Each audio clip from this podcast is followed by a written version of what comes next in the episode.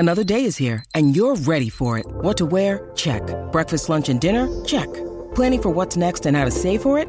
That's where Bank of America can help. For your financial to-dos, Bank of America has experts ready to help get you closer to your goals. Get started at one of our local financial centers or twenty-four seven in our mobile banking app. Find a location near you at bankofamerica.com slash talk to us. What would you like the power to do? Mobile banking requires downloading the app and is only available for select devices. Message and data rates may apply. Bank of America N A, member F D I C. When you need mealtime inspiration, it's worth shopping Kroger, where you'll find over thirty thousand mouthwatering choices that excite your inner foodie. And no matter what tasty choice you make, you'll enjoy our everyday low prices, plus extra ways to save, like digital coupons worth over six hundred dollars each week. You can also save up to one dollar off per gallon at the pump with fuel points. More savings and more inspiring flavors make shopping Kroger worth it every time. Kroger, fresh for everyone. Fuel restrictions apply. Before there was I M D B dot com, there was Zach and Dustin. Congrats! You found Two Dollar Late Fee, the best eighties movies podcast in the world. We revisit our favorite eighties movies. And sometimes nineties. And soundtracks from our youth. And then we interview our favorite people who helped make them. All in the spirit of nostalgic positivity. Thanks for listening.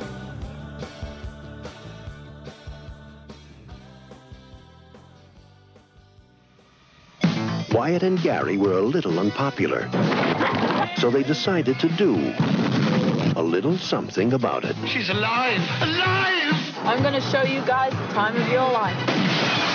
It was the biggest mistake they ever made, and the best thing that ever happened to them. It's purely sexual. Weird Science, rated P G thirteen. Now at select theaters. Check newspapers.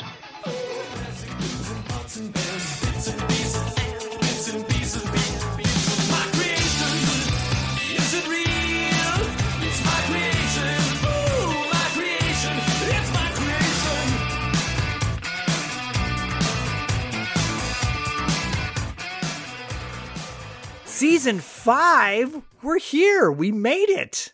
Did we make it? Are we, we here? We're. Uh, I'm present. I'm present. I believe that the fifth year, uh, the, the the present for the fifth year is is wood, something wood. Oh. Um, oh. So really? You can put that away in your pants. No, I was thinking, you know, uh, maybe uh, like mutual cutting boards or something like that. Yes, that could work. So so wood is good. Wood is appropriate. So Oh, wood is yeah, good. Wood is wood good. Is so good. Yeah. And it's kind of perfect that you make slightly a teenage uh, sex jokes because this is a teenage sex comedy. Yes, it is. Weird Science, nineteen eighty-five. Um, we have done, I believe, three or four movies back to back from nineteen eighty-five, ending oh. in, uh, in season four. We what? did Rocky Four. Oh. We did uh, Tough Turf, I believe, was oh. eighty-five as well. Weird. Yeah. Bam, bam, bam. So many eighty-five movies going into the new season, rolling into season five now. Oh, my gosh. It's funny. I don't re- I used to, when we started doing this, I really paid attention to years. And I was yeah. like, oh, you know, we can't have too many years back to back and all this stuff. And now I'm just like, I don't know. I don't even, it doesn't even register. In my mind, it, it works better now because I'm only pulling a couple fun facts at the end of the episode. And then we wrap up the month with a fun trivia based around not just the year, but more about the movie. You know, it could be a theme when we do our trivia on YouTube. And if you're not subscribed to our YouTube page, go to our YouTube page and subscribe. Hit that subscribe button. Like a couple of our videos, watch a couple of our videos. They're they're really good. You know, eighty-five's come up a lot, for sure. eighty-five has come up as, as many times, I'd say, as eighty-seven, perhaps. And eighty-seven right. tends to be one of our more favorite years when it overall when it, with movies. Well, right. We were really big into the eighty-sevens because we were like uh, thirty-fifth anniversary, thirty-fifth anniversary of this, thirty-fifth anniversary of that.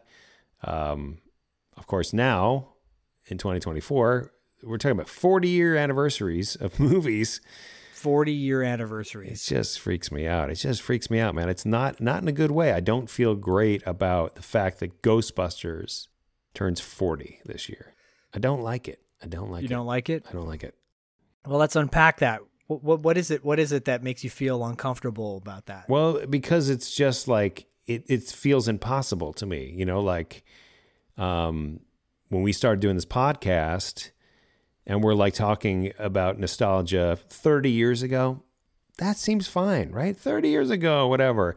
We're not too removed. We're not too close to it. We're just like, that's a nice sweet spot. Now, forty years removed from something just feels uh, kind of impossible in a way uh, when it comes to eighties movies. It doesn't feel, you know, it doesn't feel right. It feels like, uh, you know, uh, not too long ago, I'm dressing up like, you know, Doctor Venkman. For uh, I'm actually making up a Halloween because I never dressed up like Doctor Venkman. Oh, I was gonna say if you did, that would have been amazing. Like Doctor That, Venkman in his casual clothes, that would have been amazing. That would be a really good costume. Doctor I Venkman would love to see that in his casual clothes. Sold. I'll, that's this. That's this year's Halloween. Anyway, I just um, yeah, it it you know, forty years is so significant, and you know. Here we are. I mean, I guess we glossed over some because we, you know, uh, movies that came out in eighty-one, eighty-two, eighty-three. We didn't really talk about, there's no forty year. We haven't done any forty years. I guess if we looked at the list, we would probably go, oh yeah, that one stands out. Oh yeah, that one stands out. But we haven't covered a lot of those movies, I don't think, because they don't resonate with us the way a movie like Weird Science does, for example. Um, you know, Rad, Thrashin', Rocky Four, et cetera, et cetera. Yeah. It's the age. It's the age probably when we watch these movies, you know. Uh, I, I'm kind of freaking out a little bit. Not really, but I kind of, I'm in the same boat with you because a friend of mine uh, just messaged me not that long ago and he said, are you going to the thirtieth reunion for high school for uh, our thirty-year reunion? Right, right. I said, oh my God, it's been thirty years? You wow. Graduated high school in ninety-four. Yes. Yeah. And I right. said, no, I'm not. So I have right. no desire. Well, you could probably impress all your bullies. Oh, I did at my ten-year. Oh, at your ten-year, you impressed everybody. All right, so you got that I out of the way. I went to the ten-year. Yeah, or maybe was it five? No, it was, it was the ten-year. Yeah. Uh, yeah, it was my ten-year. And I was happy about like showing up, having my moment, and then leaving. You know? Okay. Everybody who... you know, was cool in high school, wasn't so cool anymore. Right. I assume you were shirtless. Of course. Yeah. And actually I was wearing uh, uh, somewhat of a tuxedo shirt with oh. a very open shirt with an, but I was big into necklaces at the time. Okay. So maybe it we wasn't need to too interview far removed. Some of these classmates to see what kind of impression you left. Oh like, yeah. Zach is a pimp now. Literally. I was no, I was a rock star, man. I was living in Los Angeles, and you know, had my long hair and my highlights, and feeling cool. And... okay, right, right. So, uh, just to uh, for a timeline thing, it's my twenty years in L A this month. Oh wow! Is that Happy you? Anniversary? Uh, thanks, thanks. Yeah, next next week. Um, it's my twenty years as well. Right, because you said ten year. You said you were living in L A when you went to your ten years, so that would be. Yeah, um, I right? just moved to L A. It was the summer of of oh four of two thousand four. Yeah. Okay, so you just moved to L A. You're like, got time for a tuxedo shirt, and I'm gonna go back. It's from Express. I'm gonna go back and and and all right. So you so now twenty years beyond that, you don't need to be uh, going back. If you're thirty. No, the yeah. only time I want to go back is when I'm listening to that Eddie Money song.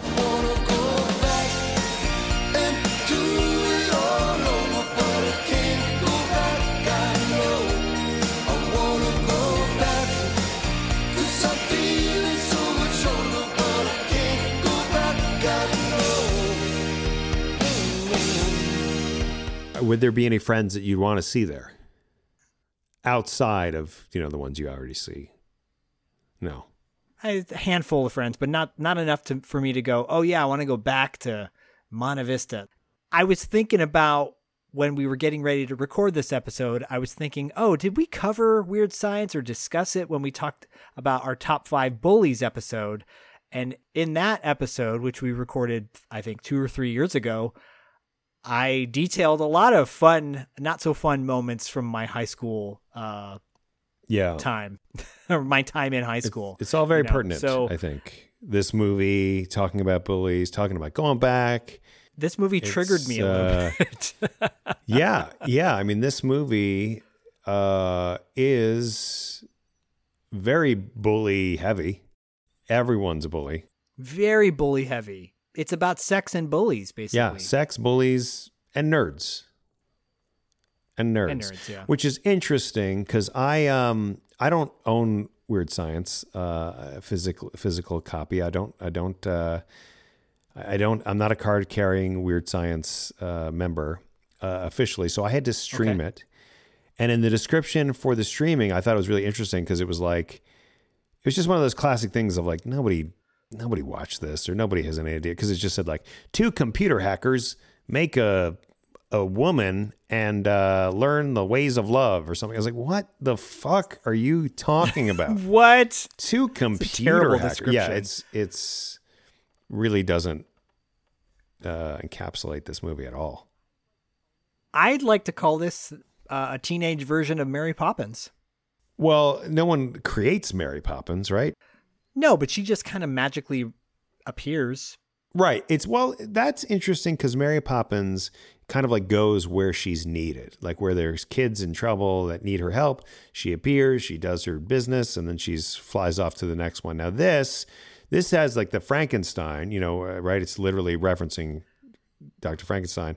It's Definitely. alive. She's yeah. alive with, uh, you know, and spoiler alert, it's like, you know, they create Lisa and then it is like, well, I've done my job. I'll be moving on like Mary Poppins.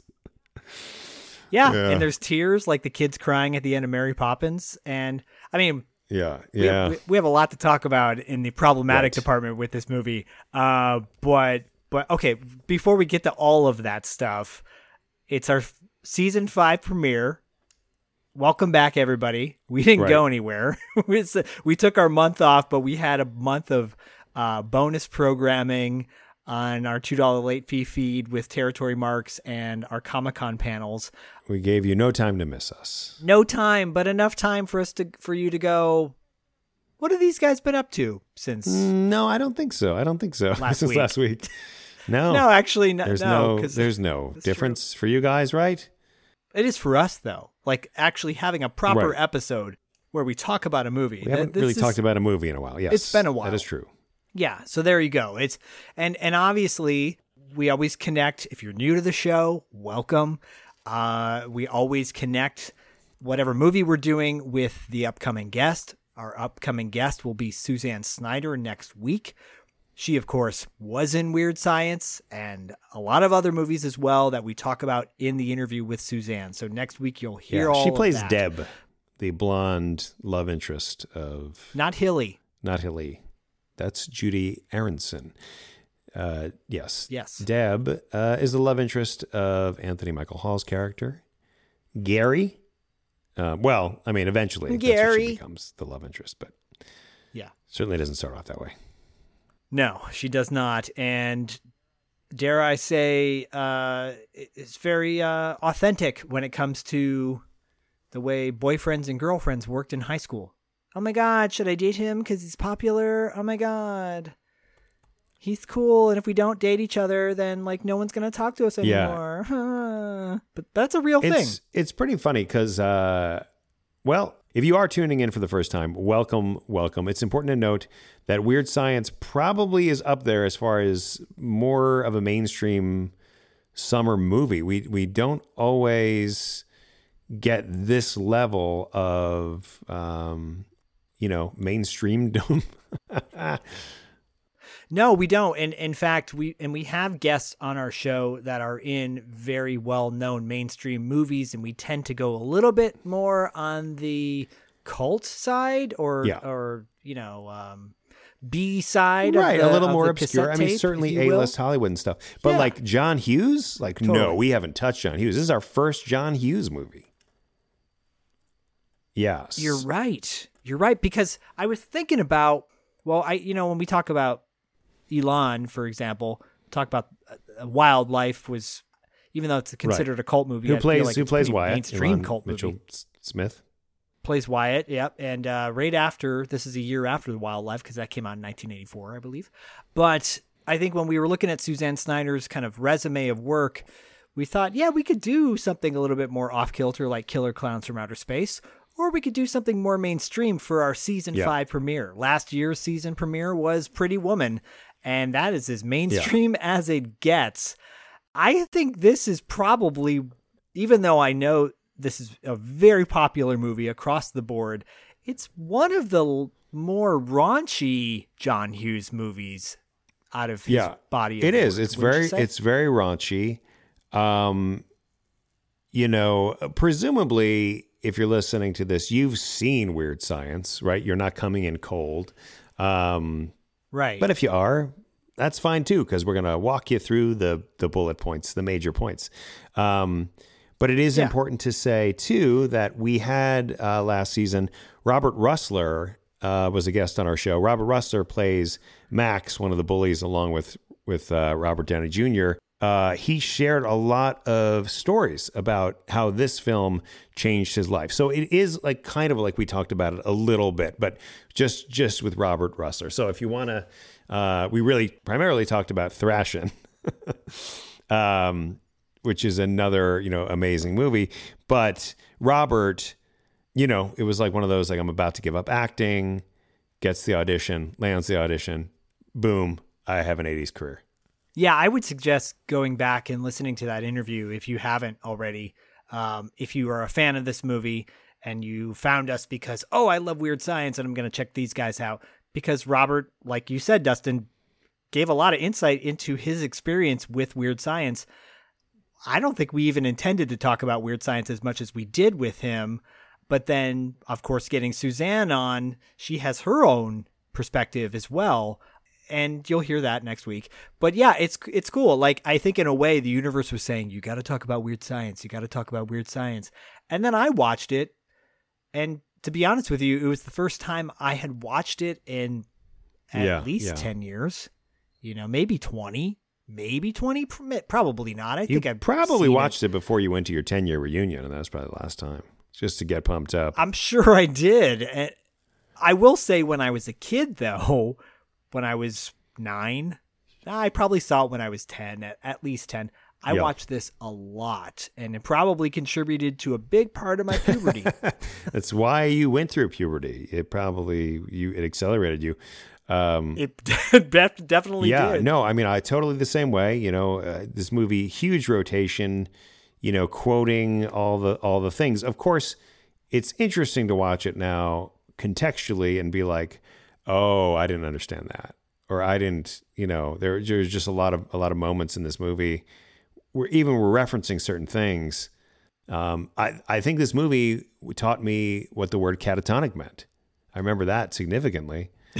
Yeah, really, um, really. I remember being like, "Thank you, Bill Paxton." That's funny. Um, what a great use of catatonic in a movie. But you know, yeah, uh, rewatching it now with with those fresh eyes, you do see um, a lot of problematic language, situations, um, a lot of problems. Just a lot yeah. of problems, and even from a story perspective, it's like, wait, what? Like that's. How they made Lisa? Oh, okay. oh, I, I didn't know you were going to go directly to that problematic part. I thought you were going to go to the part of like, you know, one moment Gary's complaining about how he has no money and the next minute they're throwing one hundred dollar bills at people in the blues bar. Mm, so right. right. We don't need to like necessarily talk about a whole lot of backstory or, or behind the scenes stuff, but John Hughes was not, you know, you guys all know John Hughes' resume, right? Breakfast Club, Pretty in Pink. For me, Some Kind of Wonderful. Ferris Bueller. Um, yeah. Et cetera, et cetera. Ferris Bueller, Dutch. Dutch. Um, oh, my God. Planes, Trains, and Automobiles, et cetera, et cetera. But, you know, he was he was getting ready to make Breakfast Club soon after this movie. And I think that was the one that was maybe more near and dear to his heart. It's so weird seeing Breakfast Club now. Oh, sixteen right. Candles, right? Uh, it's so weird seeing breakfast, knowing Breakfast Club came out the same year, and Anthony Michael Hall looks so yes. different in this one. Like what a haircut can do. A haircut and fashionable clothes can do to really change your appearance, because he doesn't look the same to me. He looks like he's he looks like he's at least a year older in Weird Science than he does in Breakfast Yeah, Club. I mean, I do wonder about that. It, it does feel like they that they did shoot this, you know, uh, maybe a couple years apart, because there's even a scene in in this movie where, you know, Gary's parents have his dad forgets who he is conveniently, and um, yeah. and mom is holding up Anthony Michael Hall's headshot from right, you know, uh, sixteen Candles, and yes, you know, and and you're like, wow, like that's even that's the same guy, um, right? Because sixteen Candles, he's like teeny. Breakfast Club, a little bigger. He's sixteen in Weird Science. Right. He was he was sixteen. He and Ilan, well, he might have been seventeen, but he and Ilan are both teenagers when they made this movie. Uh, yeah. And then Kelly LeBrock, the star of this, who we may or may not have mentioned in the beginning, but Kelly LeBrock, the we star, she was twenty-three when she made this movie, or twenty-three or twenty-four. Right. Well, her character is certainly twenty-three, so. And she's making out with Ilan at one a point. A fifteen-year-old. Right. That's my problematic thing. Right. That's real. Yeah. You're like a twenty-three, like a twenty-three year old woman wanting to make out with a fifteen year old. Now, of course, if you are following along with the story, you're saying, well, he made her, you know, he, these guys. Okay, guys, here, just a quick break. Here's the, here's the premise for you. Yeah. Uh, for those of you that don't know what Weird Science is about, you've got Gary and Wyatt, Anthony Michael Hall and Ilan Mitchell Smith. Those guys uh, play uh, Gary and Wyatt, two down on their luck losers, if you will, who are tired of the loser life, and they decide one Friday night to make a woman, make a girl on uh, Wyatt's computer. And they do, and Lisa is born. She's gorgeous. She's played by Kelly LeBrock. And instantly, overnight, their lives get better because Lisa also has these magical powers um, that are never explained. Uh, we just kind of go with it. We're like, Lisa can do whatever she wants, whenever she wants. Um, that's kind of what she says at some point, you know, like I can do whatever I want. It's all about like the growth of Gary and Wyatt together as friends and, uh, you know, popularity. What, what's the true meaning of, uh, you know, what you have, friendship, high school, you know, what's it all about? There have been a lot of reports that John Hughes, you know, was more focused on Breakfast Club. That's the movie he did want to make. You can kind of see how this becomes, you know, almost an afterthought. It's it's it's just a raunchy teen comedy that rolls along uh, at a pretty at a, at a clip, at a pretty good pace. It's brisk. It's really brisk. You were saying that he was more focused on Breakfast Club. Breakfast Club came out in February of eighty-five. Weird Science came out in August of eighty-five. Okay, interesting, right. You know, notoriously, February is a terrible month for movies to be released. So I'm curious b- about that. But yeah, like the pacing of this, it does move along really quickly. Yeah, because you kind of go from like Lisa's creation to like, let's go to the mall to...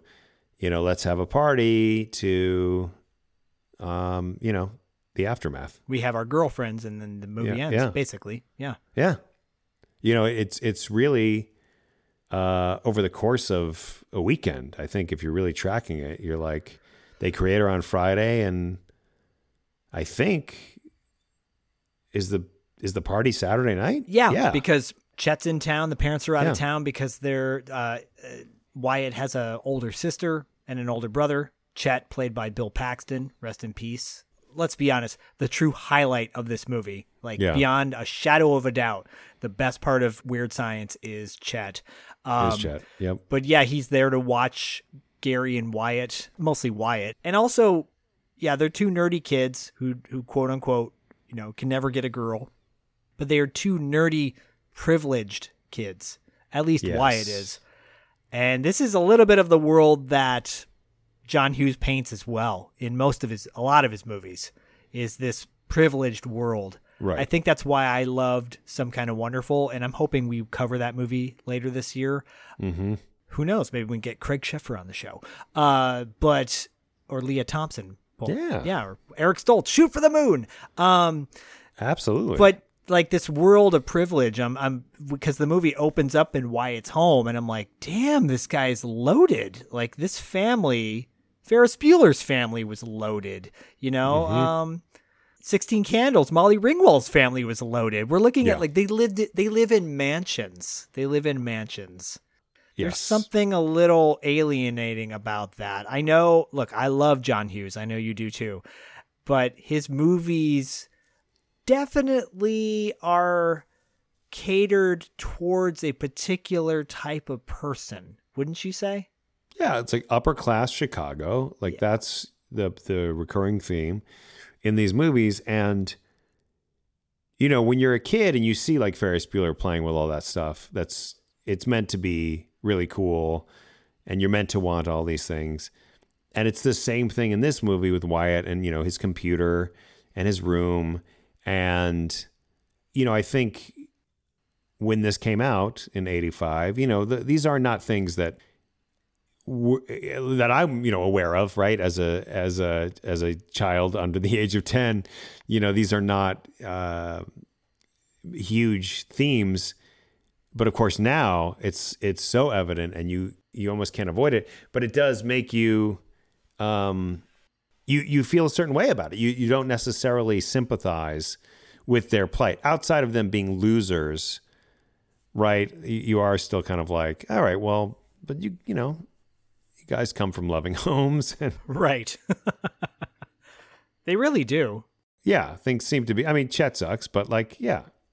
He's at military school most of the time. Yeah, that that that explains why he's such an asshole.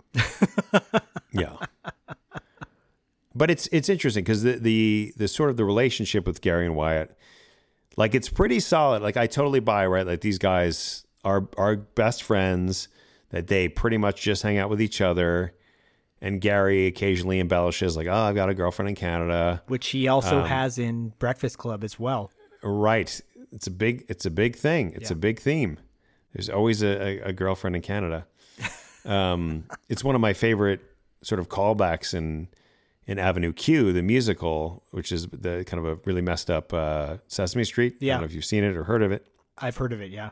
It's, it's really, I, I don't love musicals. I love Avenue Q, but it is like. That's where Kristen heard Schaden, Schaden, Schadenfreude or Schaden? Uh, Schadenfreude. Schauden, sh- yeah. That's where yes. she heard that for the first time. Yes, that's that is uh, from that uh, from that show. But there was a whole song about, you know, my girlfriend who lives in Canada. Oh, it, really? That, that's that's funny. An entire song. It's about a, you know, it's a closeted character basically singing like, no, no, no. You know, he's he just doesn't want to come out of the closet. But it's it's no different than any of uh any of uh, you know, dudes in the eighties being like, yeah, yeah, you don't know her. She lives in Canada. Of course, like in today's day and age, you know, that's why social media. What's her handle? Let's check her out. Oh yeah, yeah. She doesn't exist. I wish you could meet my girlfriend, my girlfriend who lives in Canada. She couldn't be sweeter. I wish you could meet her, my girlfriend who lives in Canada. Her name is Alberta. She lives in Vancouver. She cooks like my mother and sucks like a Hoover. I email her every single day just to make sure that everything's okay. It's a pity she lives so far away in Canada. Last week she was here, but she had the flu. Too bad, cause I wanted to introduce her to you. It's so sad, there wasn't a thing that she could do but stay in bed with her legs up over her head. Oh! I wish you could meet my girlfriend, but you can't because she is in Canada. I love her, I miss her, I can't wait to kiss her. So soon I'll be off to Alberta. I mean Vancouver. Shit, her name is Alberta. She lives in Vancouver. She's my girlfriend, my wonderful girlfriend. Yes, I have a girlfriend who lives in Canada, and I can't wait to eat her pussy again. Before anyone jumps down my throat, I, w- I want to point out quickly, because people might say like, well, what about Pretty in Pink and, you know, all the other movies where like maybe the characters didn't or were not as privileged. John Hughes only directed like six movies. He produced a lot of movies. You know, right. He he only uh, you know, he directed Weird Science, obviously, and sixteen Candles, Breakfast Club, Ferris Bueller, Planes, Trains, and Automobiles, she's having a baby, Uncle Buck and Curly Sue. That's it. But your point is still like Pretty in Pink. There's they're wealthy people. They're wealthy kids. Yeah. James yes. Spader, Anth- Andrew McCarthy. They're wealthy kids. Right. Right. It's it's that same world. I think Curly Sue was a was a, a, a not a very you know down on her luck. Yeah, well, then that was so much later too. Like that wasn't even right. What was that? ninety ninety-one That ninety-one Yeah. It's like that. I didn't. I don't think I saw that. I may have. I don't know. It's uh, I. I don't remember a thing about it, nor do I have any desire to watch it. No, it's a totally different thing. You're right. You're right. I'm just saying out of the movies that he directed versus producing, because he produced so many, but they yeah. did follow that similar formula. I feel like Some Kind of Wonderful is the one that stands out to me as being the one that breaks that mold. Yeah. Yeah. I mean, Eric Stoltz's character is blue collar, blue collar. Um, and Watts, Mary uh, Stuart Masterson. Uh, Mary Stuart Masterson. I was like, Mary Elizabeth Master Antonio. Nope. Mary. You ever notice how all act- actresses named Mary have three names? Yeah. Who's the it, one from uh, Sneakers? Um, and, and, uh, uh, oh, that's Mary McDonald. Okay. That's, then that's an exception. She broke the but, mold. Yeah. I'm sure there are more Marys, but anyway, I always feel like there's like, yeah, a, no. like three. Well, I thought she had three names. Yeah. I was like, is it Mary MacDonald? Mary MacDonald Donald. Anyway, sorry. Yeah. But anyway, I, I just think that your point is is correct, because we're still in that world of have and have-nots. Yeah. This is a lot of that. Sometimes the have-nots, you know, they they emotionally are have-nots, but they are financially haves. Um, but then, you know, they create Lisa, and Lisa gives them whatever they want, right? So they've cars, got whatever they Ferraris, want. they with their license plates. But it's it, it is it is funny because it is kind of like this weird. It's like they've got essentially like forty-eight hours of this magic. Yeah. Um, which would be that Mary Poppins aspect to it, you know, which would be, um, I don't know if this would make it a better movie to know that, right? Or to be like, no, probably not, right? If Lisa was like, oh, I'm only going to be around for forty-eight hours. We can do whatever we want. Well, let's do it. It would create a sense of urgency. Th- that's a good point you bring up. There's one moment in this movie that was changed. There's one version of this movie where there's a scene at the end, the big party, where the Mad Max guys come in and raid the place, right? Start taking over. Right. All of our favorites. We got Vernon Wells in there. Michael Berryman. We got Michael Berryman in there. So who's, great. Who's the Who's the third guy? Third guy's got he's covered in metal and and uh, you know he's I wouldn't say he's a a known genre actor. Yeah. He plays one of the mutant bikers, right? Um, yeah, you know, but, uh, at the party. Yeah, I mean he looks he looks like a. straight out of Mad Max, which th- that's the homage, obviously. But in the one version of this movie where the soon-to-be girlfriends of Gary and Wyatt are being uh, accosted by the the biker gang, mm-hmm. and there's one version where Gary and Wyatt know that this is a creation of Lisa. So the tip-off is when they make a joke about these guys shower, you know, the bikers are like, these guys, you know, shower with their shoes on, with the their with their, jeans, their jeans on. on. And yes. and th- that's the, the, there's a version where Gary and Wyatt, like, no, that's when they realize, oh, this is Lisa's creation. So they know that, so they, they show off in front of their friends and, and impress everybody by pulling the guns out and, and, you know, saving the day. But the main version of it is when Gary and Wyatt have to find the courage within themselves to save the day. Right. So I'm just pointing that out because this movie could be a totally different kind of movie if you put a a timeline on it of forty-eight hours. Right. Let's go wild for forty-eight hours. And then she, you know, she's going to leave. There wouldn't be the uh, maybe there wouldn't be the emotional pull like they have at the end with her when they're saying goodbye and they got tears in their eyes. Right. You know, like a Cinderella effect or yeah. something like, you know, at midnight on this day, all the magic wears off. And that was the theatrical version, by the way, apparently in the theatrical release, according to I M D B. Oh. Scene included shows and it was omitted from T V and home video. Hmm. Okay, I did not see this in the theater. Neither did I. Um, it seems interesting to have them know that Lisa's doing this. But it's like, of course Lisa's doing this, because uh and and guys, I'm sorry if you're lost, but basically the the movie ends.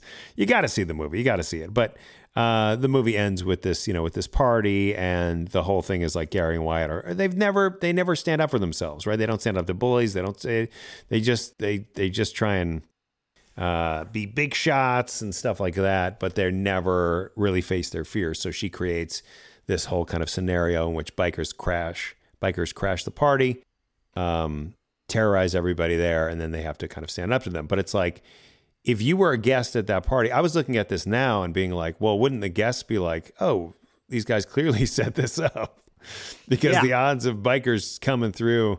Um, and what I love about this movie, too, is that everybody that kind of enters um, enters enters a space that where, where the camera's already established, there is some kind of great Um, usually like like steam or fog, yeah, and like the most amazing lighting, right? There's either like like Lisa's created, and there's like this red light, you know, that's in the doorway.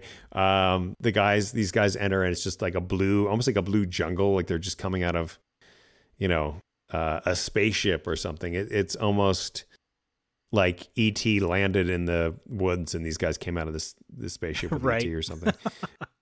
But yes, you know, of course, like you, you suspend all re- reality is just basically suspended from the, from the time that, that Lisa shows up. So anything that happens is kind of like, okay, we're just in like magic dream time.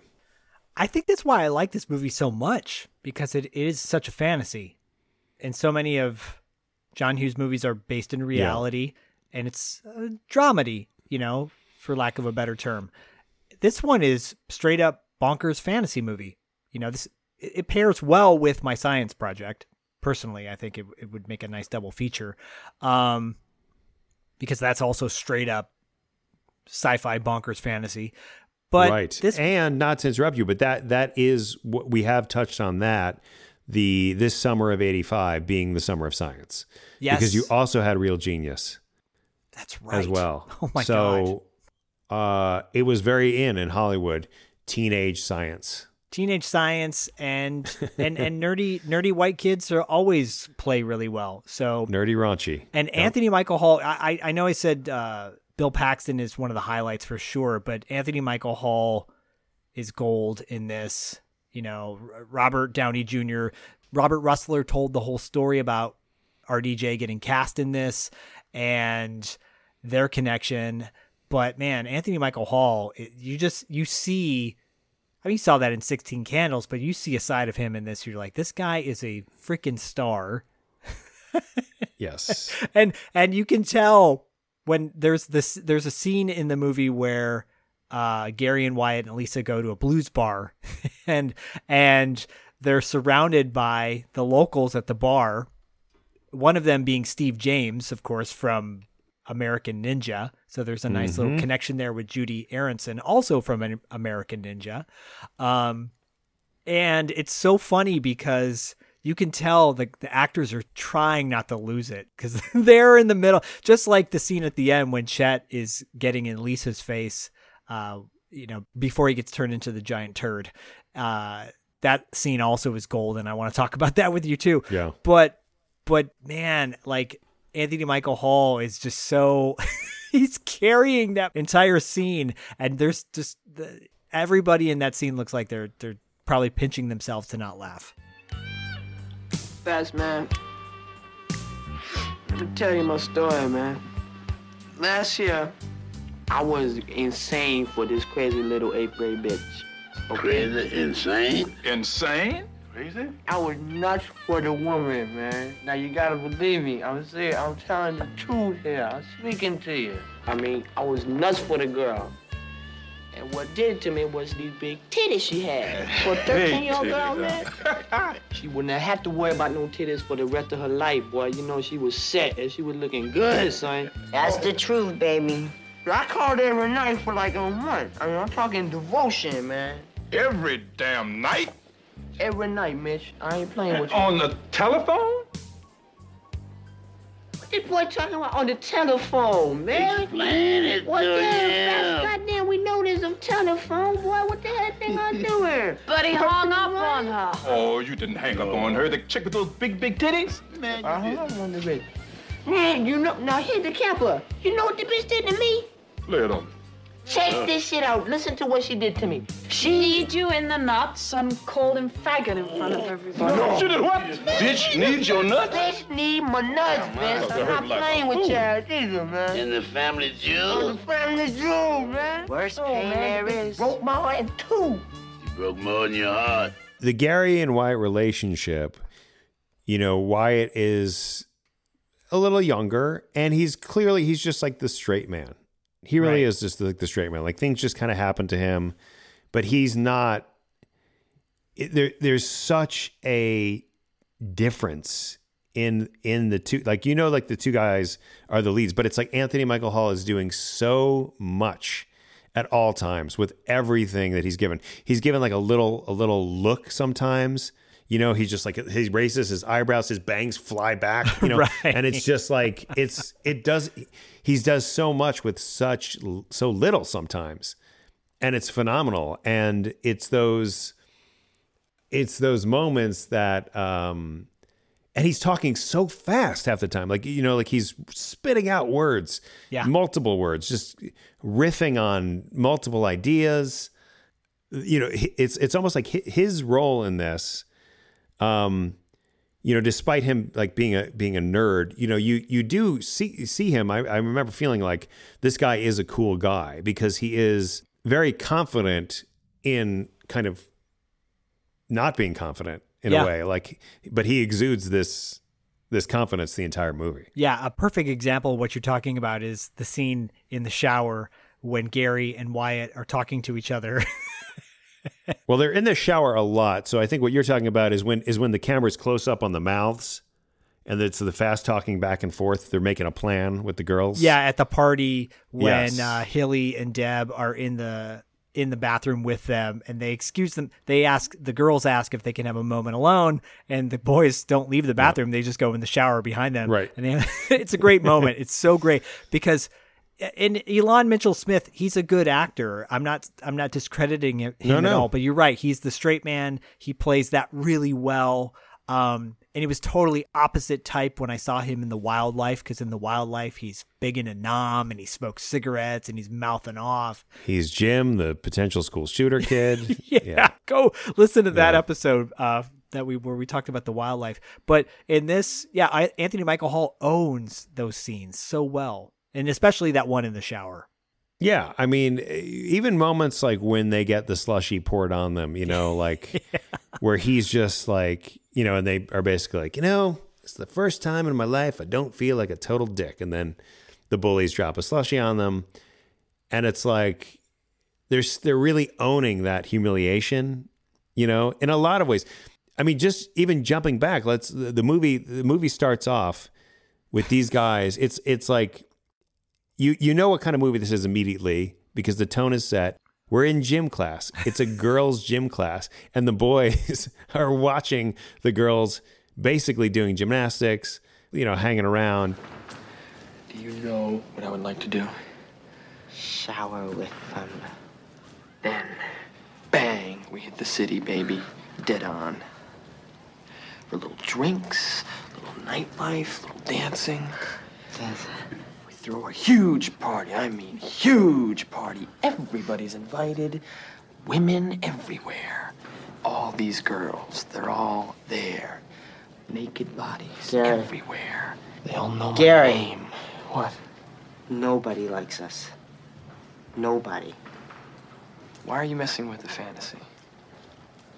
We know about the reality. Don't ruin the fantasy, okay? But they are, you know, fantasizing about this life that they might have if, you know, girls like them and all this stuff. And of course, they get pantsed. This is like the first, you know, th- minute of the movie. They get pantsed by the bullies and their reactions. Like they don't immediately pull up their pants. They kind of hang there. They hang there. They look. you know, Wyatt is like, uh, he's going to like maybe explain what, how, what happened. And Gary just puts his mouth over Wyatt, pulls him out. It's like, it, it really is like my favorite, one of my favorite eighties openings. And then the music starts, you know? Yeah. It, it's so great. Cause it, you don't see movies open that way. Right. No, no. And you clearly, we've established in two minutes, these guys are losers. This is everyone else. These, you know, th- these are the dynamics.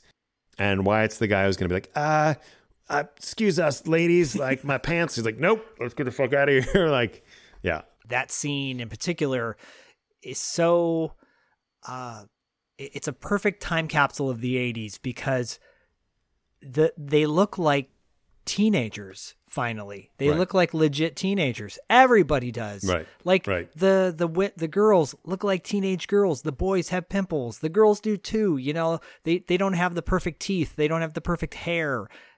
Like even so-called, you know, kind of rough around the edges teen comedies, like American yeah. Pie, for example. You know, that that was the moment where everything for me, I think, people were getting too pretty. You know. And, right, right. And this was like so. so refreshing to see. This is what people look like back then. Right. You know, right. And we don't we don't get that anymore, which is a shame. And this movie, I don't think could could get made now because of just a few of the problematic things we pointed out earlier. Right. Well, it couldn't be like let's make a like a sexual object. You know, a, a woman for you know, you know, sexual purposes or whatever. Like the whole thing is really. Um, that was what was happening in the eighties, Porky's, et cetera. Like that was just what it was. It was like, like dudes trying to get laid. That was every, you know, teen comedy in the eighties. Um, well then they, but they, they made a T V show based on Weird Science, which tried yes. to flip the script just slightly, you know, um, I mean, that show lasted, it was on for like four seasons, which is kind of shocking to me, but it it wasn't that good, which is no. great. You know, like I, I think I, it is, it's very shocking. I think it, I think it excelled because of Weird Science. You know, it doesn't get talked a lot now. You know, Revenge of the Nerds gets brought up all the time as, oh, you can't make that movie now. That movie's rapey and whatever, blah, blah, blah. And we already talked about that in yeah. the Re- Revenge of the Nerds episode. This movie doesn't really get brought up in that way. No, it, it, it really doesn't. And when you look at how uh, it, it was not for lack of popularity or anything like that, because it did open, I, I think it was like thirty-fifth at the box office that year, right? Like, which is pretty high. Yeah. Like yeah. it's it's up there. It made like twenty-three, twenty-four million dollars um, and, uh, you know, worldwide. But I think, um, or no, domestically, domestically. Um, but but you're right. I don't think like. I don't think that this movie has a lot of like parts to it. You know, it's, it, it really just kind of has, you know, like three main scenes. Um, of course, like watching it now, I'm like, oh, you know, there's your, you know, there's your, there's your language that we don't like so much. Right. There's uh yeah. I mean, yeah. I mean, uh, Gary, it, Gary utters some lines at the party that, he calls a, a woman something you should never call a woman, and he uses the F word, and I'm not talking about the four-letter one. Um, you know, right, like, right. Whoa. You're talking about when he's like, he's just like, "Why don't you shut up, bitch?" Yes, exactly. Right, and like, but but and like I laughed that, at that scene originally back in the day. Right. And I kind of laughed when I saw it. Right, because you're you're kind of cheering when he says it. You know, in the eighties, you're like, "Yeah, he told that this poor slave girl who's got like you know fucking know. chains around her neck. We don't even know how she got in this scenario. What a funny scenario." And she she giggles, and he's, why don't you shut up, bitch? And you're like, oh, that's not that's not very nice. And then he calls the, quote, uh, rhymes with maggot friends. Yeah, and, right. And uh, to Vernon Wells right. and Mike, and I'm like, damn. Right. John Hughes. Like, what? Whoa, Whoa dude. Haven't yeah. heard this since Bill and Ted's Excellent Adventures, actually. Right. Mm. No, it's it's really everywhere, and you don't remember that because it was just part of the vernacular. That's just how... everyone talked. And of course, um, I, a lot of the country would say that us not saying those words is too woke, right? Like, like, oh, they're just We we don't have we can't we can't say our, our words. We can't say our you know our precious words that we said in the eighties anymore. Um, That's no, you're right. You're you're not wrong. You know, like that like that as I feel like a lot of people's approach. Um, you know, and uh, and and we've we've talked about it, right? The the the use of the word retarded, like yeah. if like you we've now know like you can't really just be throwing that word around, but yet that word was everywhere in the eighties. That was on the Facts of Life.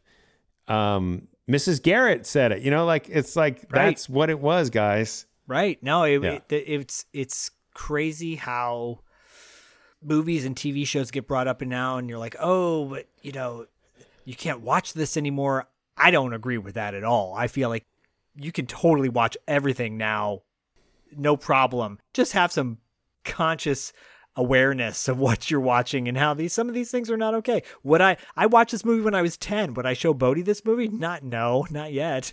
Right, right. Well, because it's you feel differently about it. Like it is, it is that. Like I, I, when we talk about the big picture of like, does this movie hold up? I don't know. I think this movie changed for me. I think when I was a kid, it like it played out like a like just a teen comedy. Now I look at it as a skit. It's a bit. Mm. Yeah. It's a novelty. I feel like this movie's a novelty movie. You know, it, yeah. it's, it's, it's, a, a, like a, it's a good way to put it. I want to dial it back really quick to Bill Paxton. Just the moments when, uh, of course, there's a scene where he sees Gary in Lisa's underwear and he gets really upset about that. But the scene at the end when he's reprimanding Gary and Wyatt with Uh, they're girlfriends. They're now girlfriends because they're in love because they've known each right. other for five minutes, which is very much a teenage thing. Yep. Um, the banter back and forth that he has with Kelly LeBrock is so good. I don't want to underscore her performance, too, because she's fantastic. Yeah. I want to be alone with Chet here. Good to see you again, Chet. Get out of here. Come on. Take your little hussies home. The parents are probably worried sick. Lady, I want to get to the bottom of this. A S A F P. Oh, so do I. But first, I'd like to butter your muffin. Why do you have to be such a wanker? Because I get off on it. Now, I want you to promise that you'll keep your big mouth shut about everything that has happened here this weekend. And I want you to treat Wyatt and Gary with dignity and respect. Oh, really? Yeah, oh, really. I can be a real serious bitch if I don't get what I want. Ooh, hit me with your best shot. I had only seen her in The Woman in Red, I think, at that point, and she was a model mm. for the most mm-hmm. part. She's so freaking good, and she comes across in a perfect way of, like, being really sexy, but also, like, tough, too.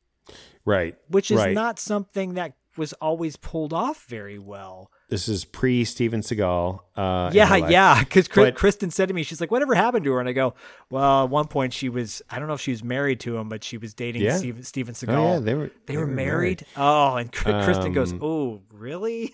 yeah, we all right. make mistakes, folks. We all make right, mistakes. Right, but that's, you know, that's all in hindsight because they were like a power couple, you know, they of were. sorts, right? It wasn't like anyone was saying that at that point. But to your point about, well, first of all, about Bill Paxton. Yes, absolutely. Hard like Chet. Ch- yes. Hard to kill. Uh, maybe when he plays Nico, that character. Nico um, is in Above the Law. Oh, Nico's Above the Law. Of course.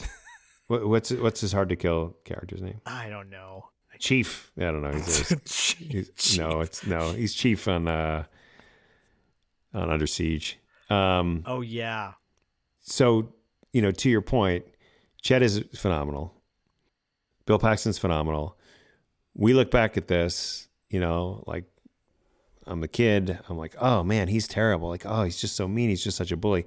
But he is, he, it is like a sketch, right? Because he is so over the top and so amazing. Nice panties. You're just like, oh man, you know, um, and his everything hair, that too. He says. And clearly right in the end, like everybody is cracking up. Like no one can keep a straight face because he's just saying things, you know, like donkey dick and just all these things that are so funny. That's and not I love a bad that, thing, you know, too, by the way. No, and I know that Hughes kept that in. Um, but Lisa, too, uh, Kelly LeBrock is amazing because you're right. Like she is, you know, like when Robert Downey Junior and Robert Rusler's character, when they when they see her on the escalator there and they're like, oh, man, we, that girl, she kind of gives them a look. They run over to her and they're like, hey, saw you looking at us. And she's like, yeah. You know, I know, I love and that. Like, she always has the power and the control in the relationship. It is weird because she's ultimately just like just trying to have the most fun at all times. It kind of seems like because later then like then she is cool with them, you know, at the party, like, right?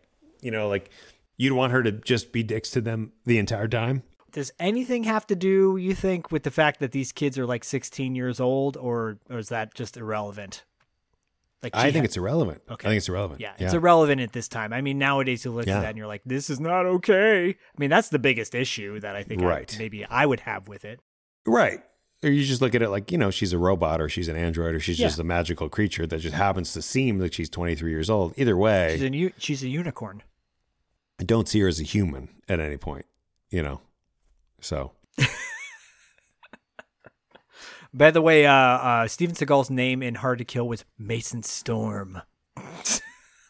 Okay. I feel like his partner is spending a lot of time going, Storm. Yeah. You got to get back here. Quick plug to Podcasting After Dark. Uh, I did an interview with uh, William Sadler, uh, who was in Hard to Kill. He's the main bad guy. He tells an amazing story about Steven Seagal. Oh, yeah. Isn't he naked in it? He's naked. He At does, one point? Uh, does he He does naked Tai Chi, I think. Naked something, right? Two. I think in Die Hard, oh, Die Hard two. Oh, Die Hard two? Okay. Yeah, but in, in and I and I actually, in the early days of our Instagram stuff, I put a picture, your face on his naked Tai Chi body. Okay. Um, yeah. Go call the annals of uh, our Instagram for that. Um, but no, William Sadler Can't told wait. a story about about uh, Steven Seagal um, wanting to just like eviscerate his character, and the director's like, "You can't. You're the hero. You can't like." And he's like, "And then I want to piss on him." I want to piss on him. Yeah, oh something like that. Anyways, if if you're if you're you know, interested, go check out that interview that uh, Corey and I did on uh, with William Sadler, because that was a funny story. We did that at, like, beginning of the pandemic. So um, anything, uh, any other notes that you want to talk about in regards to Weird Science before we jump into the soundtrack? Great question. Um, you know, just this idea. Well, I guess two things. One was, um, you know, that they te- they used the computer to make a girl. This is obviously pre-internet. Uh, they're able to just tap into like a mainframe somewhere by dialing in, because you could you could like call, you could connect computers via phone line at this point. Crazy. The internet had certainly kind of just been invented, I think, but like it wasn't public. Um, yes. But I don't know. I don't know why tapping into the computer every time they're trying to, you know, make a girl, because they make Lisa, and then they, then they try again later to make, you know, a girl for their buddies now. Their their bullies are their buddies.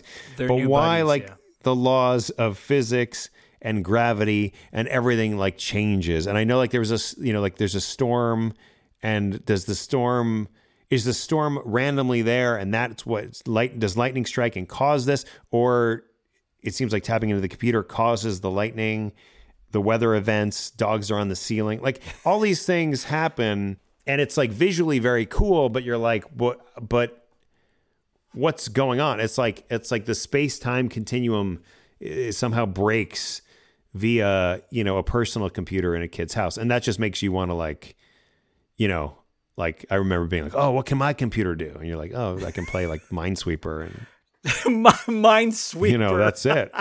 Could play, um, Prince of Persia. Load, Load Runner. Load what Runner. I, was, Load I played Load Run, Runner right. on the. Yeah. On the oh my that was my God. favorite game, Load Runner. I had a um uh, a Texas Instrument uh thing for a minute that could play Frogger, and you plugged it into your boombox. It was a cassette tape. You put the cassette tape in the boombox, and you plugged this little keypad into the boombox, and then it also went into your T V, and you could play video games via your boombox on a cassette oh, yeah. tape. Wow. Yeah. Anyways. That's right. So, but you couldn't make a woman on that. Uh, well, I think I think to your point, or to the question you're asking, I think the answer is uh, the internet felt like magic. Right. Like, how are we able to do all this stuff? How are we able to send signals through space. I'm still fascinated by that shit, to be honest with you. Yeah. That there's this no. invisible thing that we just accept, right? And like, the amount of God. time that it takes between, you know, like you to think of something and it to appear. On your phone. It's like no time at all. But, right. So it's like magic. In the eighties, the idea of doing anything on the phone. But like, it would be like if you were like Googling something and then also, you know, a piano got sucked up into a chimney. Like I just, you know, like I, that's what I don't quite, you know, right? Like we have a, a anyway. Yeah. Well, and, and also that, to that point about the piano getting sucked up, there's a lot of nudity in this movie. There's a lot of boobs. Boobs were everywhere in this movie. Big boobs, little boobs, boobs just across the, across the boobs. There were, yeah, there were there were some boobs. Centerfold boobs, boobs were popular. Like uh, Just One of the Guys, another movie we we've talked about. Yeah. I believe that was nineteen eighty-five as well, right? But like if this was like if this was like really raunchy, like it would have had like Gary and Wyatt just like like looking at the girls' locker room or something in the beginning, you know, like just like. But it's still it's it's politely leery. It's like, um, but it's also very obvious that they're standing there. But anyway, yeah, I'm just total... I just want to point out that another P G thirteen movie with a bunch of boobs. But do you think this would be P G thirteen now, or would, would this be rated R? Well, no, because you can't you can't have a fifteen-year-old boy and a twenty-three-year-old woman in a P G thirteen. Like anything that's like gonna, you know, yeah, you're right. incite more questions. You somehow. can't you can't do that. You can't do it now. You can't do it. It's gotta so be, um, it's got to be college, and at that point now. Yeah, but if Gary and Wyatt are eighteen, then it's fine. It's like, you know, and then all's forgiven. That that's what they could have just done, but they had to be more losery because. You know, I don't know. They're like, um, they're sophomores. Yeah. Yeah. And then just the last thing was I was, uh, I'm always kind of interested in what Roger Ebert, Siskel and Ebert, yeah, had uh, sort of said. Roger Ebert gave this three out of four stars, um, really enjoyed it, but comments that um, Hall was the, quote, geek in sixteen Candles, the intellectual in Breakfast Club. And he likes, and this is this is him talking, this is not me. He says, and I like John Hughes' definition of a geek. A geek is a guy who has everything going for him, but he's just too young. By contrast, a nerd will be a nerd all of his life. Interesting. I, I I've never heard anything presented in that way. I've never thought of the difference between a geek and a nerd. I've it's more of a I don't know. Found it very thought-provoking. Like a geek. Yeah. You're a geek, but you're just too young. You have everything going for you. So that kind of speaks to like the privilege thing. You're kind of ahead of your time, right? right? You have everything going for you, like a Mark Zuckerberg, right? Yeah. Who's by yeah. all accounts a geek, then age ages into the money, the women, the the fame. Right. Right? There are geeks that do that. And then there's just nerds. You're just nerds forever. I don't know. I don't know. I'm going to think more on this, but yeah. What do you guys think? Let us know. Um, let us know. Yeah. In our, uh, you know, I think you can leave comments now on, on Spotify, which is kind of cool if you're listening okay. to us on Spotify. Um, and or let us know on our Instagram posts or social media. What's your definition of a geek and a nerd? Do you agree with Roger Ebert? Would you call Roger Ebert a movie nerd? Probably. Yeah. Yeah. Huh. I got to think about that. It got me pondering. We're on the we're on the Geekscape Network. We're not on the Nerdscape Network. Yeah, we're cool. We're young. We're still something about Geekscape. Nerdscape doesn't sound as well. Nerdscape as... sounds terrible. If you are like Geekscape would imply all these things that you liked as kids, you've aged into them, they're totally acceptable and you are you know, you you've you've aged into your everything going for you. Yeah, interesting. Would would you call um, uh, eighties Kids Unite the Night Boys? Are we geeks or are we nerds? I I think I don't know. I think there's I think there's a lot of nerdiness to it.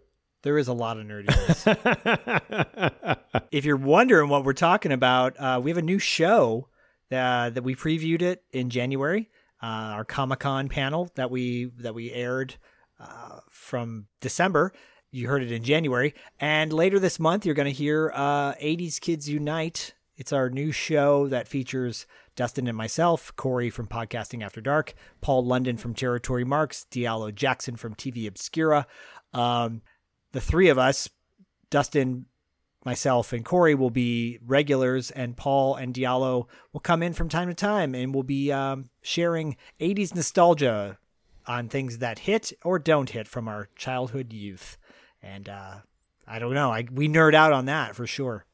It's like all the topics, all the the genres of pop culture, eighties pop culture. But the great thing is, is that if you join our Patreon, you can suggest the topic, and then the five of us will go deep into it. If you head on over to patreon.com slash two dollar late fee, um, you can sign up, and then you can suggest stuff, and then we'll do it, and then we'll go deep, and then you will also, then we'll go deep. Ah, that's what she said. uh, no, and then we'll give you top credit, guys. We'll, you'll get the shout out. The episode will be sort of, you know, uh, a little commercial for you. So yeah. We invite everybody to join up. And we're excited. It's a totally new segment. Perfect segue, too, because on our Patreon, one of the segments, one of the options we have on Patreon uh, is our uh, an, a mix C D. And at the highest tier, you can sign up on our Patreon and get a mix C D from us every six months. And uh, w- which the mix C D features music that we've had on the show that we've talked about. This soundtrack in particular, Weird Science from nineteen eighty-five, um, is... interesting. It's kind of an Iron Eagle moment for me because the songs in the movie, or lack thereof, uh, mm-hmm. not all of them are featured on the actual physical soundtrack. Yeah. So, I, you know, obviously Weird Science by Oingo Boingo is the song. It's got to be the song. I, I'd say that, that that song is a universally loved quintessential eighties hit. Would you agree? Yeah, I mean, not only that, it was like, uh, you know, this was Oingo Boingo's most successful song. Um, yeah. Hands down. It's off. It was, you know, obviously on the soundtrack, but also um, off of the uh, Dead Man's Party album in sort of a longer, longer mix of it. Um, Dead Man's Party, featured in Back to School, starring Rodney Dangerfield. We haven't talked about that. I feel like we have. We Sometimes talked we about do. it, yeah, a little, a little bit in the Bully um, episode, I believe. But uh, comes up. But yeah, Danny Elfman. When you think of, well, I should say, when I think of this movie, there's only one song that I think of, and it's this one. It's Weird Science by Oingo Boingo. That's it.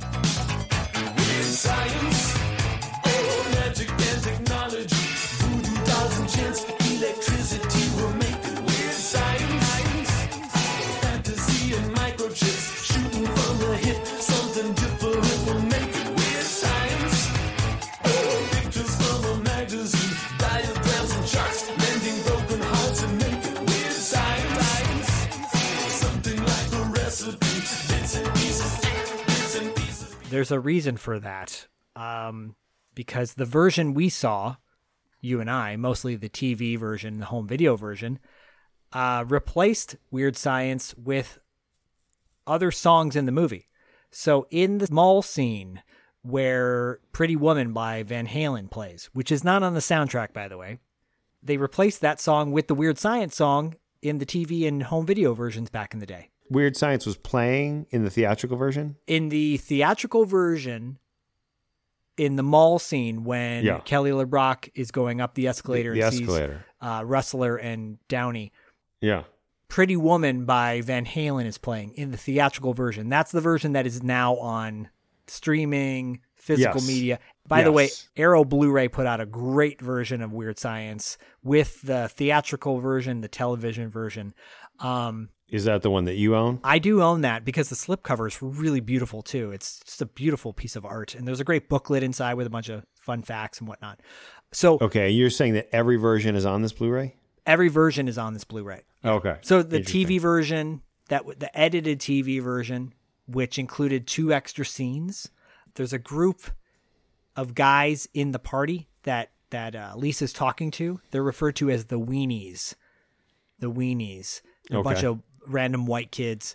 Um, there's a scene of them rolling up to the party wearing Devo hats.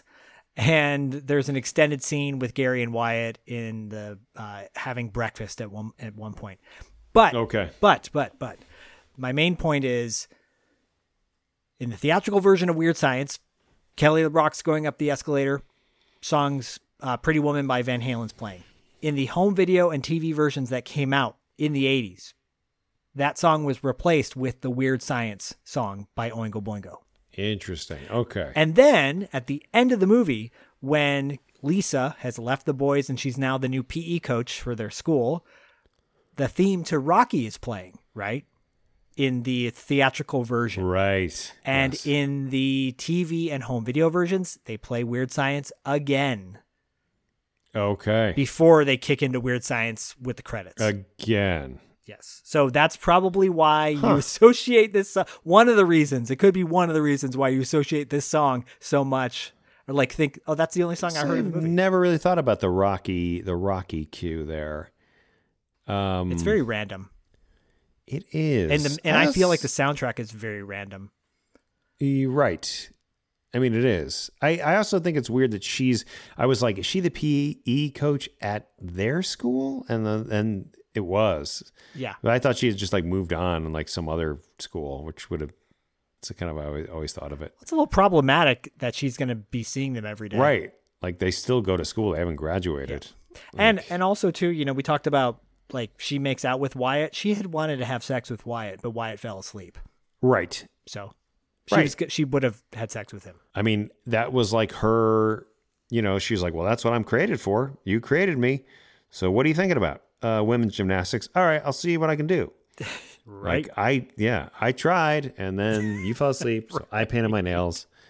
It's like, wow. I don't yeah. really, I didn't, I never really put that together either. I was like, what the hell? Right. This is, wanting to have sex with this little guy? And I also, you pointed out, um, Dead Man's Party is in Back to School. And then their song Just Another Day, Oingo Boingo's Just Just Another Day, is in That Was Then, This Is Now, uh, which is not on their soundtrack, but that song's still, it's my favorite. That's my personal mm. favorite Oingo Boingo song. What's your favorite Oingo Boingo song? I don't know. I mean, I, I, I think I like Just Another Day better than Weird Science, but I don't know. Weird Science is pretty, pretty ingrained in my brain. Weird Science um, is a movie theme. It's a theme song. It's like Ghostbusters. It is. Oingo Boingo has a has a good a good discography. Uh, they were formed in nineteen seventy-nine. Crazy, wow. Man. I just want to point out really quickly too. So the the soundtrack, the physical soundtrack, has songs by Wall of Voodoo. Uh, Lords of the New Church. Do you have it on vinyl? I do not. Oh. But David Irons, who's a patron of our show, is a friend of our show. He's an a, he's an amazing writer. Uh, go check out David Irons' books on Amazon. David actually asked me to get him, I got him uh, a copy of the Weird Science soundtrack on cassette. Oh, okay. And mailed it out to him overseas because he's over in the U K. Shout out to our homie, David Irons. Um, I don't know. The soundtrack, the physical soundtrack has, how do you say this name? C H E Y N E? Chaney? Chaney? C H E Y N E? Yeah. Chaney? Chaney?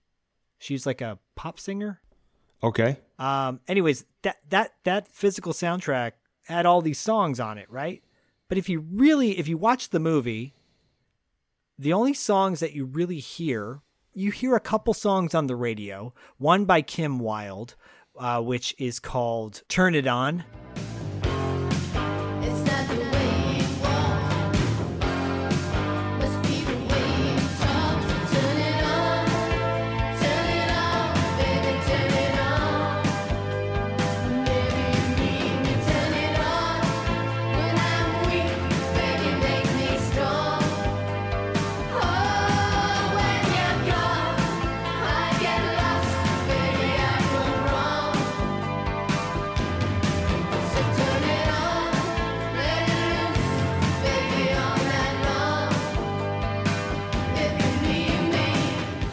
Turn It On by Kim Wilde, which is a cool song, by the way. I, I really, I think that song's really cool.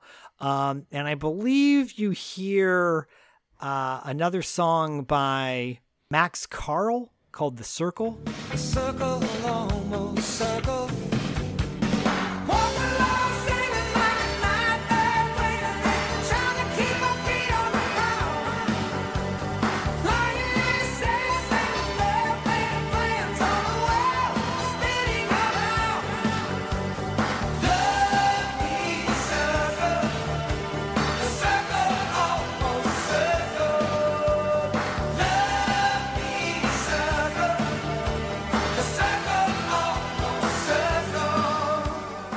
Okay. Uh, Kim Wilde, by the way, you know, she's most known for that song Kids in America. Yeah, which I love. And actually yeah. the Kim Wilde song that's in this movie is really good, but it's buried under them talking. You know, unlike a movie like Rocky four where it just highlights every single song. It's a it's a almost like a musical in that way. This one doesn't do that. They play a Los Lobos song, Don't Worry Baby. I mean, that's cool, but it's like, is that a song that you would hear at a party in the eighties? I don't know. I, I dig that no, song, but I wouldn't no. hear that at a party. Mm-mm. And then Living in the eighties uh, by the band Killing Joke.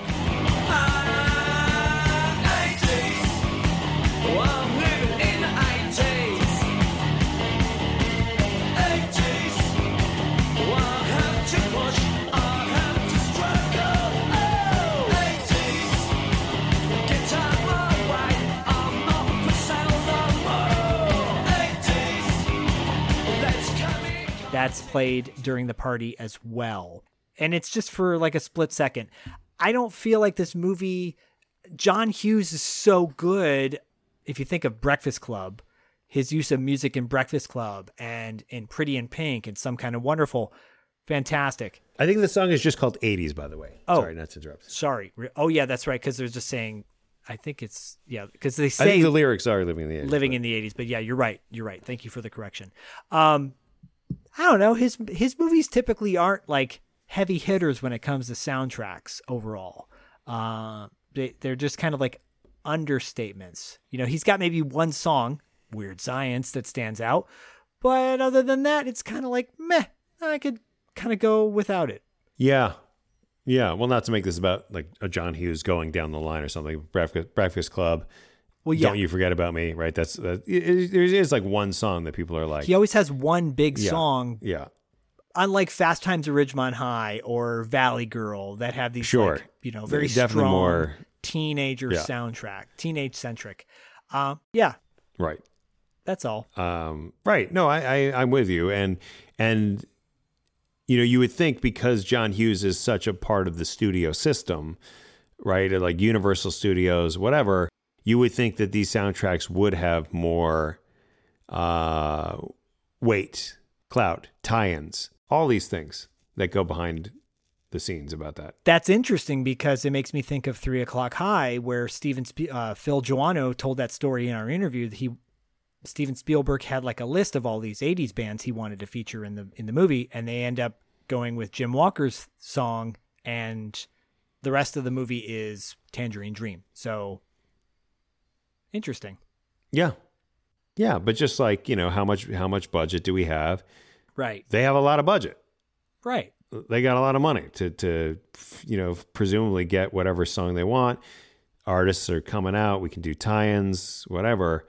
It is interesting to think about it from that way. If John Hughes was operating from the idea of like, I'm going to, you know, put music at the forefront. And that's not really how he works as a director. No, no. So it's more story. Yeah. Right?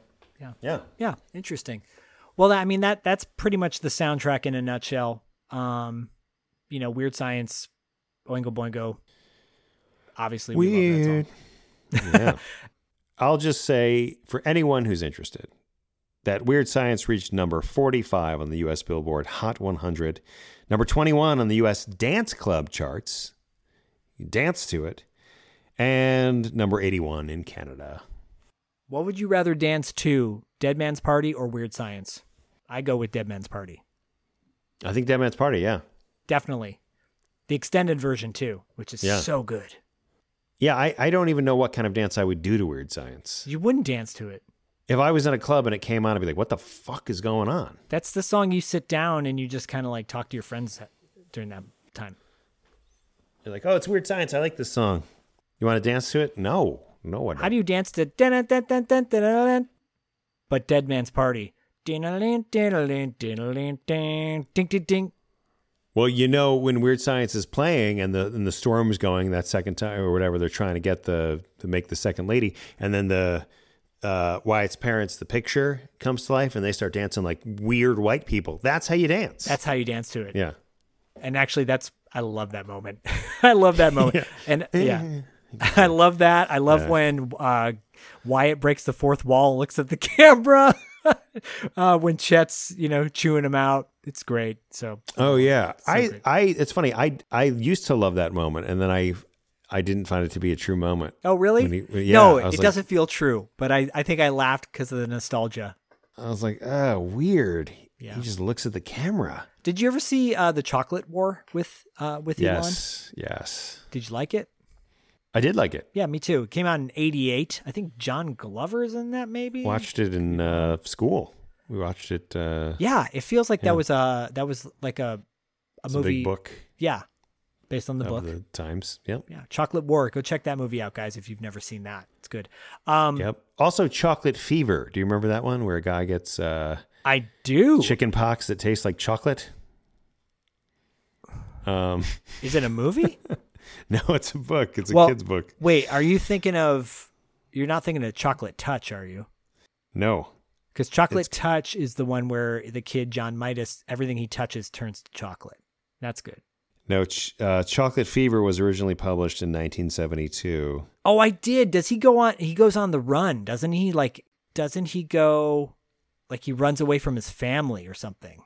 Um, I I or is that Freckle Juice? Yes, no, no, you're Freckle right because he because what it is is like he's in the hospital and then he just he escapes from the hospital. There's yeah. this whole part where because I read yeah. that book to my yeah. kindergartners. I read Chocolate Touch to my kindergartners, and then they loved it so much. I'm like, like oh, I, I think there's chocolate. Another book, Chocolate Fever. Yeah, that's right.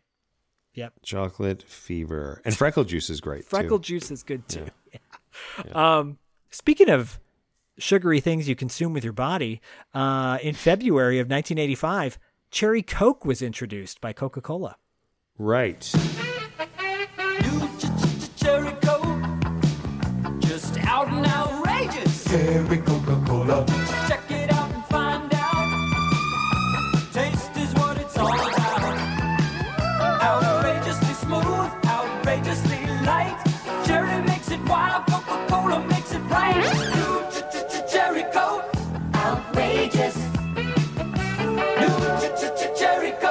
Outrageous. And that was successful. It was. Yes. So successful that some people think Cherry Coke is the superior of all the Cokes. We talked about this uh, on our pop culture trivia night.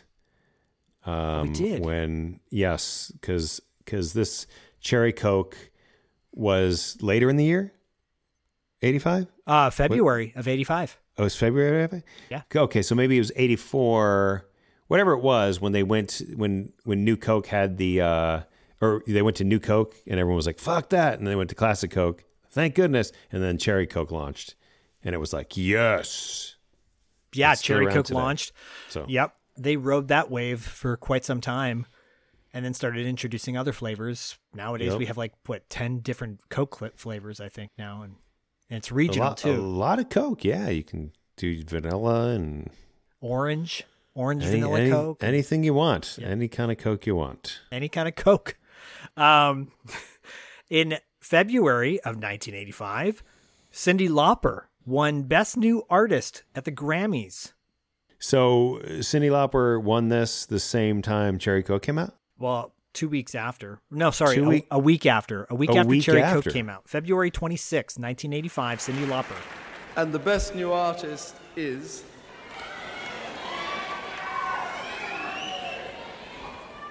Oh, Cyndi Lauper.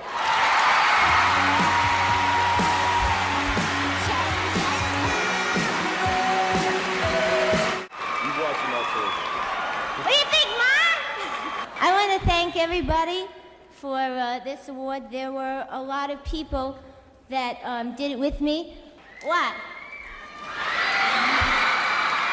And um, uh, of course, Rick Chertoff, the Hooters, who were my band before I had my band, and my band, of course, because they went out there with me and did it and proved that it could be done. And there's so many people, and I don't think I can get everybody. Oh, I should have wrote the list. And all the World Wrestling Federation, Captain Lou Albano, who has gone on to become a movie star. And of course, Katrine Dominique.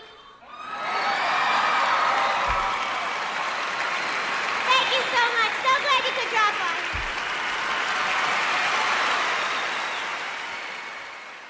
So when, when I read that Cyndi Lauper won Best New Artist of uh, in nineteen eighty-five, I'm like, I-, I thought she was around earlier than that. But the Grammys are in February. They're awards from the previous year. I thought Cyndi Lauper had been around a lot longer than that, but I guess not. You know, maybe the she came out in nineteen eighty-four. You're saying that nineteen eighty-four was Cyndi Lauper's big time? Yes. There was no Cyndi Lauper hit in eighty-one or something? No. Okay. Girls Just Want to Have Fun was not, when was that? She's So Unusual, the album, her first album with Girls Just Want to Have Fun, came out in nineteen eighty-three. Right. So what's going on? But she on? won Best New Artist in nineteen eighty-five. In nineteen eighty-five. And her album was released in October of eighty-three. So it's way, if it came right. out like December of eighty-three, maybe they push it to. So, right. So what's the gap here? What's, what's the coverage? What are yeah. we, what's the qualifying Well, months my, my here? point is the, the Grammy, all award ceremonies are lame.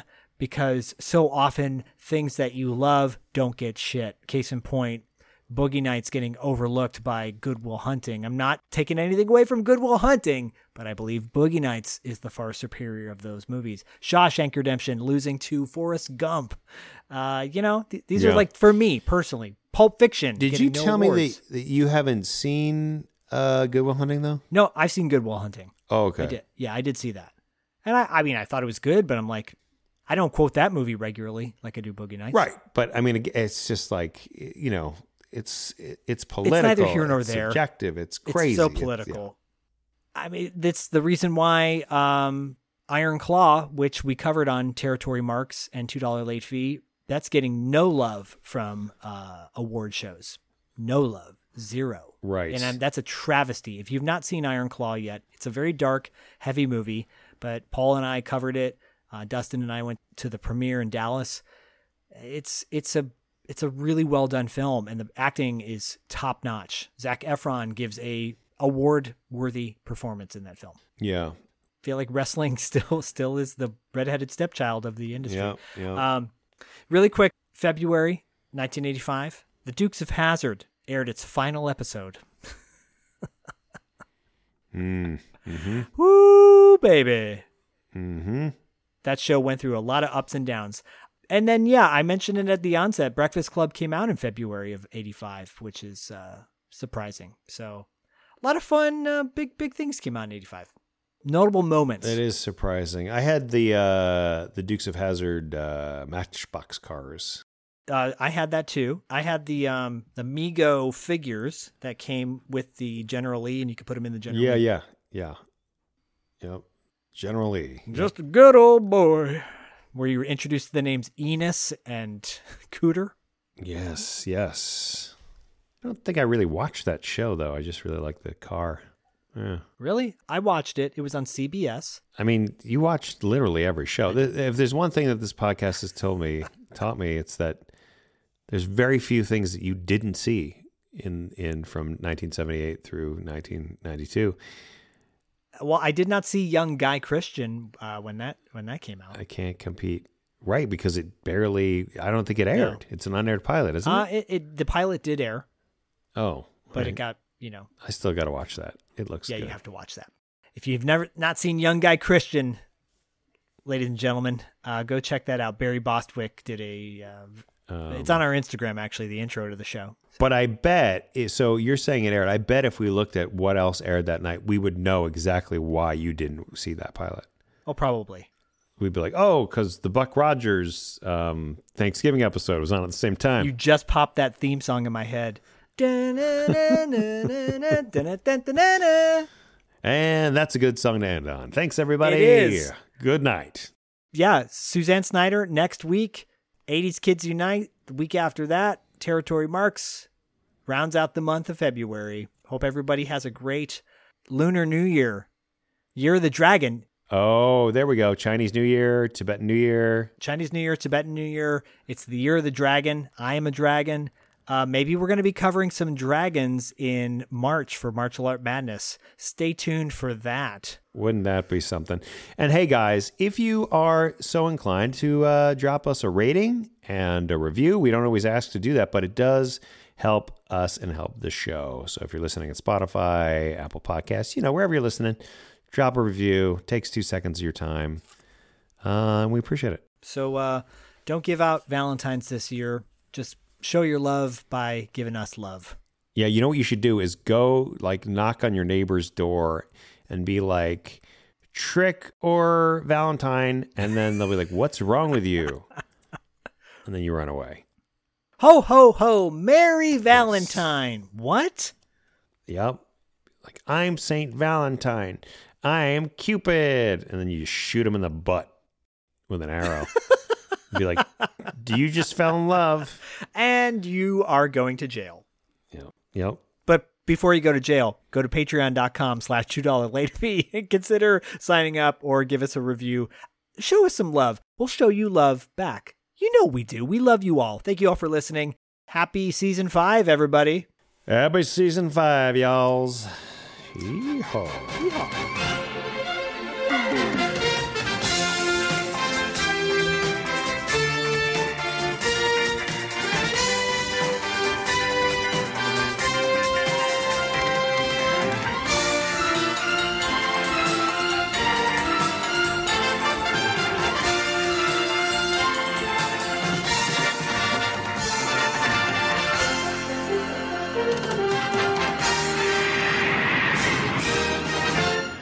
Listen, I just wanted to say goodbye and remind you that the good guys always win, even in the eighties.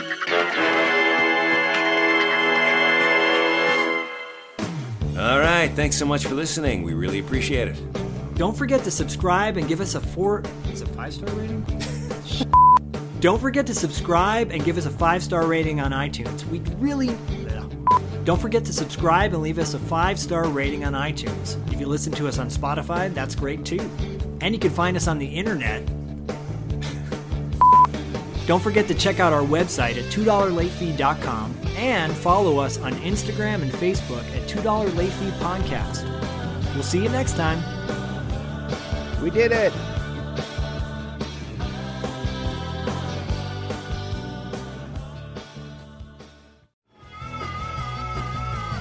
You're listening to the Geekscape Network.